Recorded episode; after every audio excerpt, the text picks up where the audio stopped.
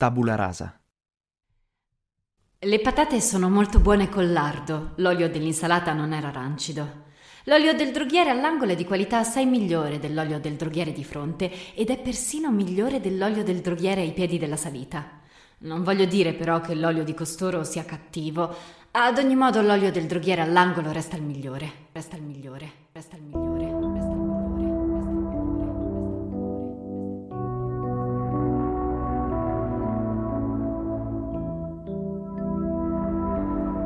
I sintomi sono vari e di non sempre facile individuazione. Addirittura l'ammalato potrebbe non presentare alcun sintomo evidente, pur essendo in grado di trasmettere la malattia. L'esordio dell'infezione può essere a volte segnalato da alterazione della colorazione cutanea, quale l'ittero, colorazione giallastra della cute e della mucosa, dovuta ad un aumento della bilirubina nel sangue oltre i valori di 3 mg su 100 ml. Affaticamento, febbre, prurito ed eventuali piccole ferite dovute al grattarsi, nausea e vomito, dolore proiettato all'ipocondrio destro, sede di proiezione del fegato ed eventualmente alla spalla destra, feci chiare, urine color marsala. Sempre presente invece l'innalzamento delle transaminasi e della bilirubina. L'infezione può evolvere in quattro esiti diversi, a seconda delle condizioni immunitarie del paziente.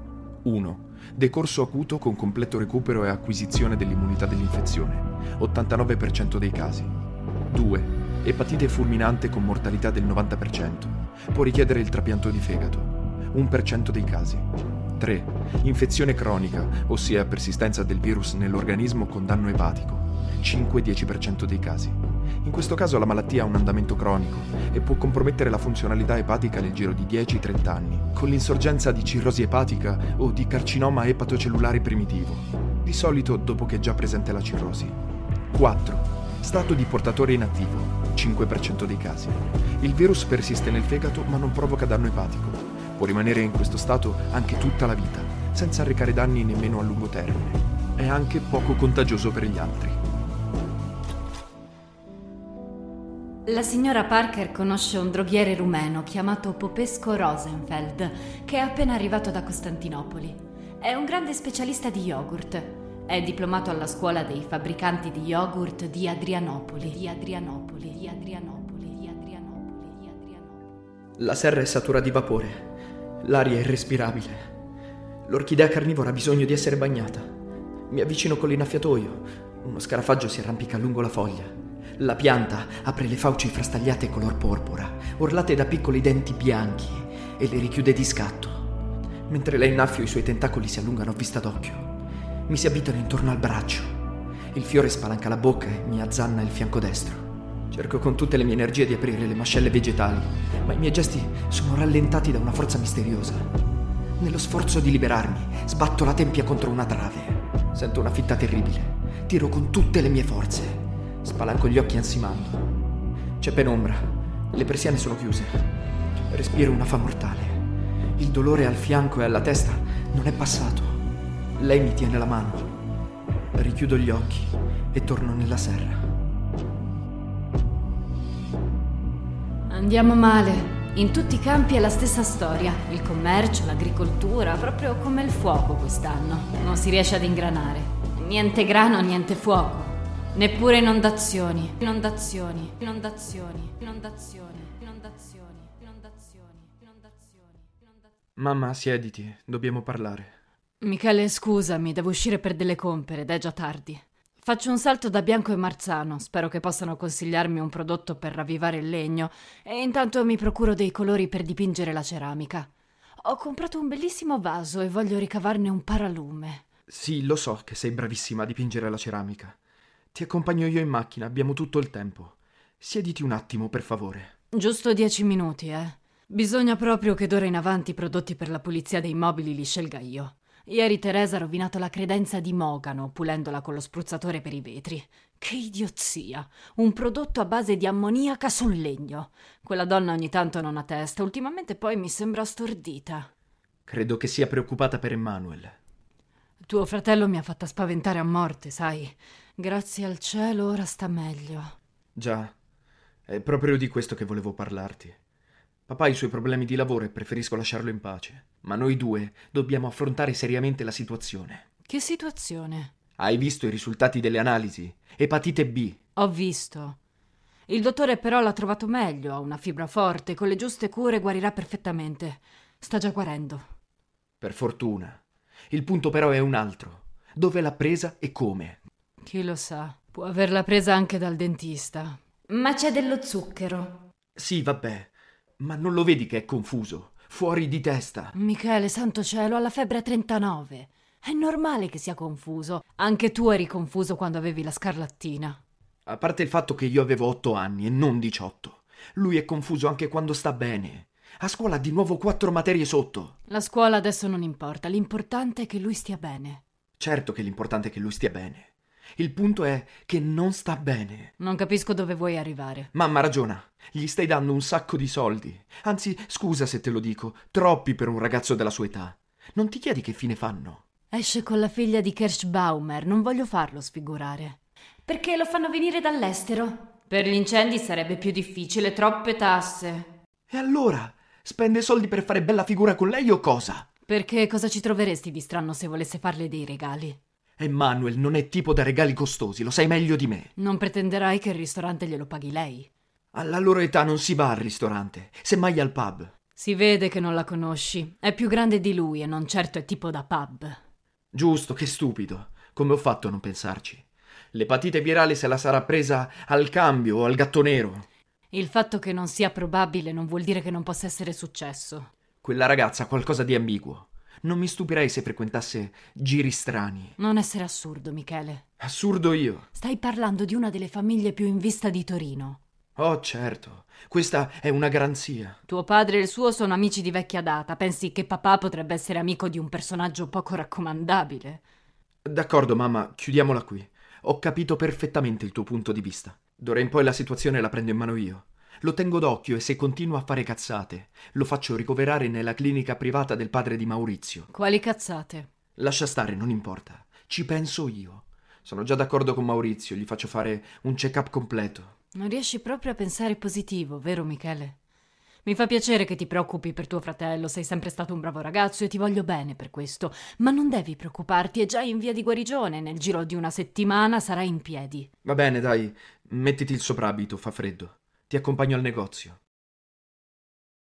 È un bravo medico. Si può aver fiducia in lui. Non ordina mai dei rimedi senza averli prima sperimentati su di sé. Prima di fare operare Parker ha voluto farsi operare lui al fegato, pur non essendo assolutamente malato. Come si spiega allora che il dottore se l'è cavata mentre Parker è morto?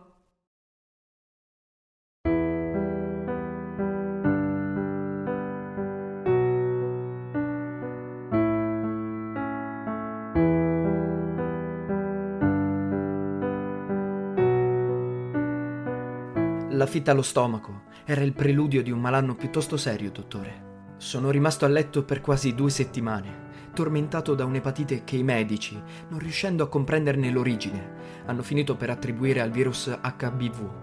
Il che era vero, ma, per dirla con Tucidide, non era la causa verissima.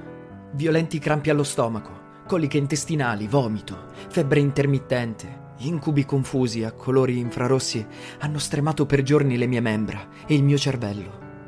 Ascoltavo in silenzio la sofferenza, immerso in un sudore gelido senza poter spiegare a nessuno che non era né solo né principalmente la malattia a tormentarmi. Non si può sapere, prima di averlo provato, quanto sia facile cadere e quanto difficile risalire. Lo so che è banale, ma per chi lo sperimenta è sempre la prima volta. Non serve saperlo dai libri, altrimenti basterebbe leggere Dante per sapere già tutto. Beh, non funziona così. Nella crescita spirituale ognuno parte sempre da zero. Non è possibile salire sulle spalle dei giganti e andare oltre come succede nella matematica o nella scienza. Un bambino prodigio può permettersi di partire da Einstein e superarlo, ma nessuno potrà mai permettersi di partire da Socrate, Gesù o Buddha per andare oltre. Resteranno sempre un punto di arrivo, un traguardo impossibile da raggiungere. È per questo che il catechismo non serve la mette su un piano meccanico, come se per essere uomini bastasse seguire delle regole. Quella lunga parentesi di immobilità mi ha consentito di riflettere su molte cose, per esempio sul fatto che il progresso scientifico, senza quello morale, produce dei mostri. Il progresso tecnologico ci ha fatti regredire, mentalmente e moralmente, ad un livello simile a quello dell'infanzia. Nessuno degli adulti che conosco, me compreso, è veramente adulto.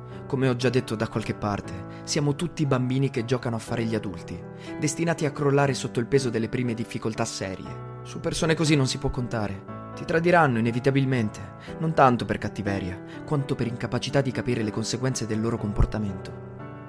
A differenza di Giuda, queste persone non provano neppure rimorso. Individui del genere non sono in grado di proteggere nessuno. Rabbrividisco al pensiero di quanto male questi finti adulti possono fare ai bambini, pur essendo convinti di voler loro bene. Antonia ne è la prova più evidente, ma anche mia madre non scherza. Mi pare che Esiodo parli di un fenomeno del genere, bambini che invecchiano senza mai diventare adulti, e che per questo vengono sterminati dagli dei.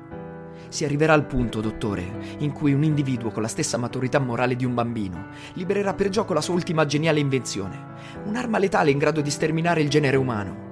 Suppongo che tu conosca il dottor Stranamore, uno dei film più geniali che io abbia visto con Antonia, nel periodo in cui ci abbuffavamo di torta di mele stando sul letto davanti al televisore. Sono quasi certo che Antonia non ne abbia compreso il senso. Rideva, ricordo, divertita dalla magnifica interpretazione di Sellers e da quegli apparenti paradossi, senza capire che il film parlava della nostra realtà. Io non ridevo affatto. Comunque c'è qualcosa che non va. Bisognerebbe dirlo al progettista. Cadere è troppo facile e risalire è troppo difficile. La sproporzione è spaventosa, il senso di impotenza tremendo. Il rischio è quello di non farcela, di soccombere prima di aver capito. Patei matos, si può crescere solo grazie alla sofferenza, ma la lezione ha un senso soltanto se può essere imparata. In questo devo dare ragione a Sofocle. Se l'eccesso di sofferenza ti elimina dal gioco, allora non è una lezione, è uno scherzo demenziale. Rendersi conto dell'irrimediabilità del male fatto, se questo male è enorme, può mandare in pezzi la psiche di un uomo, può costringerlo al suicidio. Forse per questo la vita ti manda di tanto in tanto dei segnali, per avvisarti che stai oltrepassando il punto di non ritorno. Probabilmente stavo sperimentando uno di quei segnali, perciò ero molto attento a coglierlo. Ad ogni nuova crisi associavo al dolore un ricordo, come nel percorso mnemotecnico di Simonide, creando mentalmente le tappe di una specie di via crucis, finché ad un certo punto la nausea di quei ricordi mi è diventata così insopportabile che sono stato costretto a rimuovere dalla memoria ogni immagine del mio recente passato. La mia anima era ritornata vergine, tabula rasa. In compenso il mio corpo era come morto, non provavo più nessun desiderio, non avevo più le normali reazioni fisiche di un adolescente. Ma non desiderare nulla non è forse l'anticamera della saggezza? Già, e anche della morte.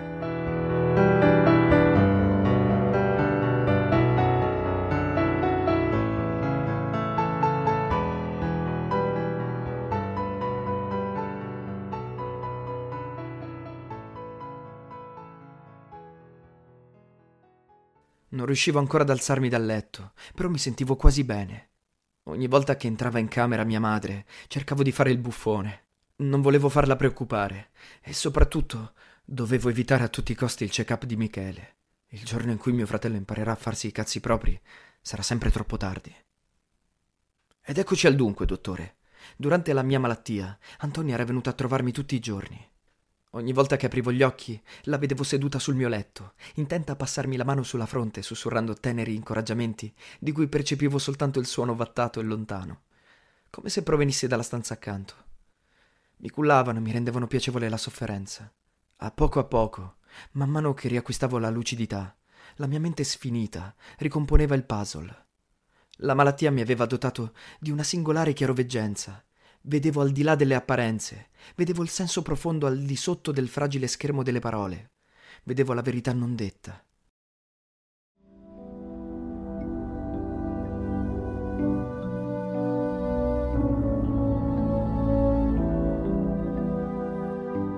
L'avevo presa a calci in faccia, ma lei era sempre rimasta accanto a me. Aveva commesso errori imperdonabili, non aveva capito niente del male che mi aveva fatto ma aveva agito distinto e il suo istinto era fatto di amore per me. Pur di non perdermi, si era trasformata in una mamma devota. Mi aveva spinto giù dal nido con amorevoli beccate, soffrendone terribilmente, ma rimanendo sempre al mio fianco, nella buona e nella cattiva sorte. Aggrappata ad un ramo sull'abisso, incapace di mettersi in salvo senza di me. Antonia mi amava Nel preciso momento in cui la mia mente ha formulato questo pensiero, la tensione nervosa che rigidiva le mie membra si è allentata di colpo. Si è impadronita di me la sensazione di quiete di un naufrago che giace sdraiato sul fondo della sua barca dopo la tempesta che gli ha strappato le vele e lo ha sballottato per giorni. Stremato ma tranquillo, cullato dalle onde, lo sguardo rivolto al cielo. C'era però un dubbio che ancora mi tormentava. Mi sono alzato a fatica, ho acceso lo stereo e la voce di Kurt, accompagnata dalla sua chitarra, ha intonato per me Do Re Mi, senza che questo mi strizzasse brutalmente lo stomaco al pensiero di chi me lo aveva regalato. Le lacrime hanno incominciato a scorrere sul mio viso. Erano lacrime liberatorie, di gioia e di commozione, come quelle di chi ritrova un vecchio amico. In quel momento ho compreso di essere guarito dalla malattia più grave, Michelle. Credevo ancora nei miracoli. Doveva pure esserci un modo per abbattere il diaframma invisibile che mi separava da Antonia. Ma quale? Lei ormai era rassegnata a perdermi. Un mattino al mio risveglio, mentre fluttuavo in una zona di lucida incoscienza, ho sentito il sangue affluirmi al cervello e di colpo ho compreso. C'era solo una strada per raggiungerla e passava proprio attraverso la sua maternità. Era una partita difficilissima, ma dovevo giocarmela fino in fondo. Non subito però. Dovevo aspettare di stare meglio. Avrei avuto bisogno di tutte le mie forze e anche di una certa dose di buon umore, in modo da poter rimettere in campo il mio talento attoriale. Nei miei rapporti con Antonia, specie nei primi tempi, c'era sempre stato un non so che di ingenuamente istrionico e provocatorio, simile ai salti, ai morsi e alle capriole con cui un gattino si esibisce di fronte alla mamma gatta, cercando di suscitarne l'inevitabile reazione. Un abbraccio tenero e violento che serve per tenere fermo il piccolo imbecille. Ecco, era proprio di quello che avevo un disperato bisogno. Un medico coscienzioso dovrebbe morire insieme con il malato se non possono guarire assieme. Il comandante di una nave perisce con la nave nei flutti, non sopravvive mica. Non si può paragonare un malato ad una nave. E perché no? Anche la nave ha le sue malattie. D'altronde il tuo medico è sano come un pesce, ragione di più dunque per perire assieme al malato come il dottore con la sua nave. Ah, non ci avevo pensato, non ci avevo pensato, non ci avevo pensato. Ero finito in un dramma di ionesco mal recitato e peggio diretto da un regista incapace. Tutti gli attori erano dei cani, me compreso. Non c'era niente che valesse la pena di vedere, niente che mi trattenesse dall'andare alla cassa a farmi restituire i soldi del biglietto. Quella non era la mia vita, quello non ero io. Il mio turbinare nel vuoto mi aveva riportato al punto di partenza, dal quale in realtà non mi ero mai mosso. Volevo lei, non avevo mai smesso di volerla. Antonia era l'unica cosa vera della mia vita.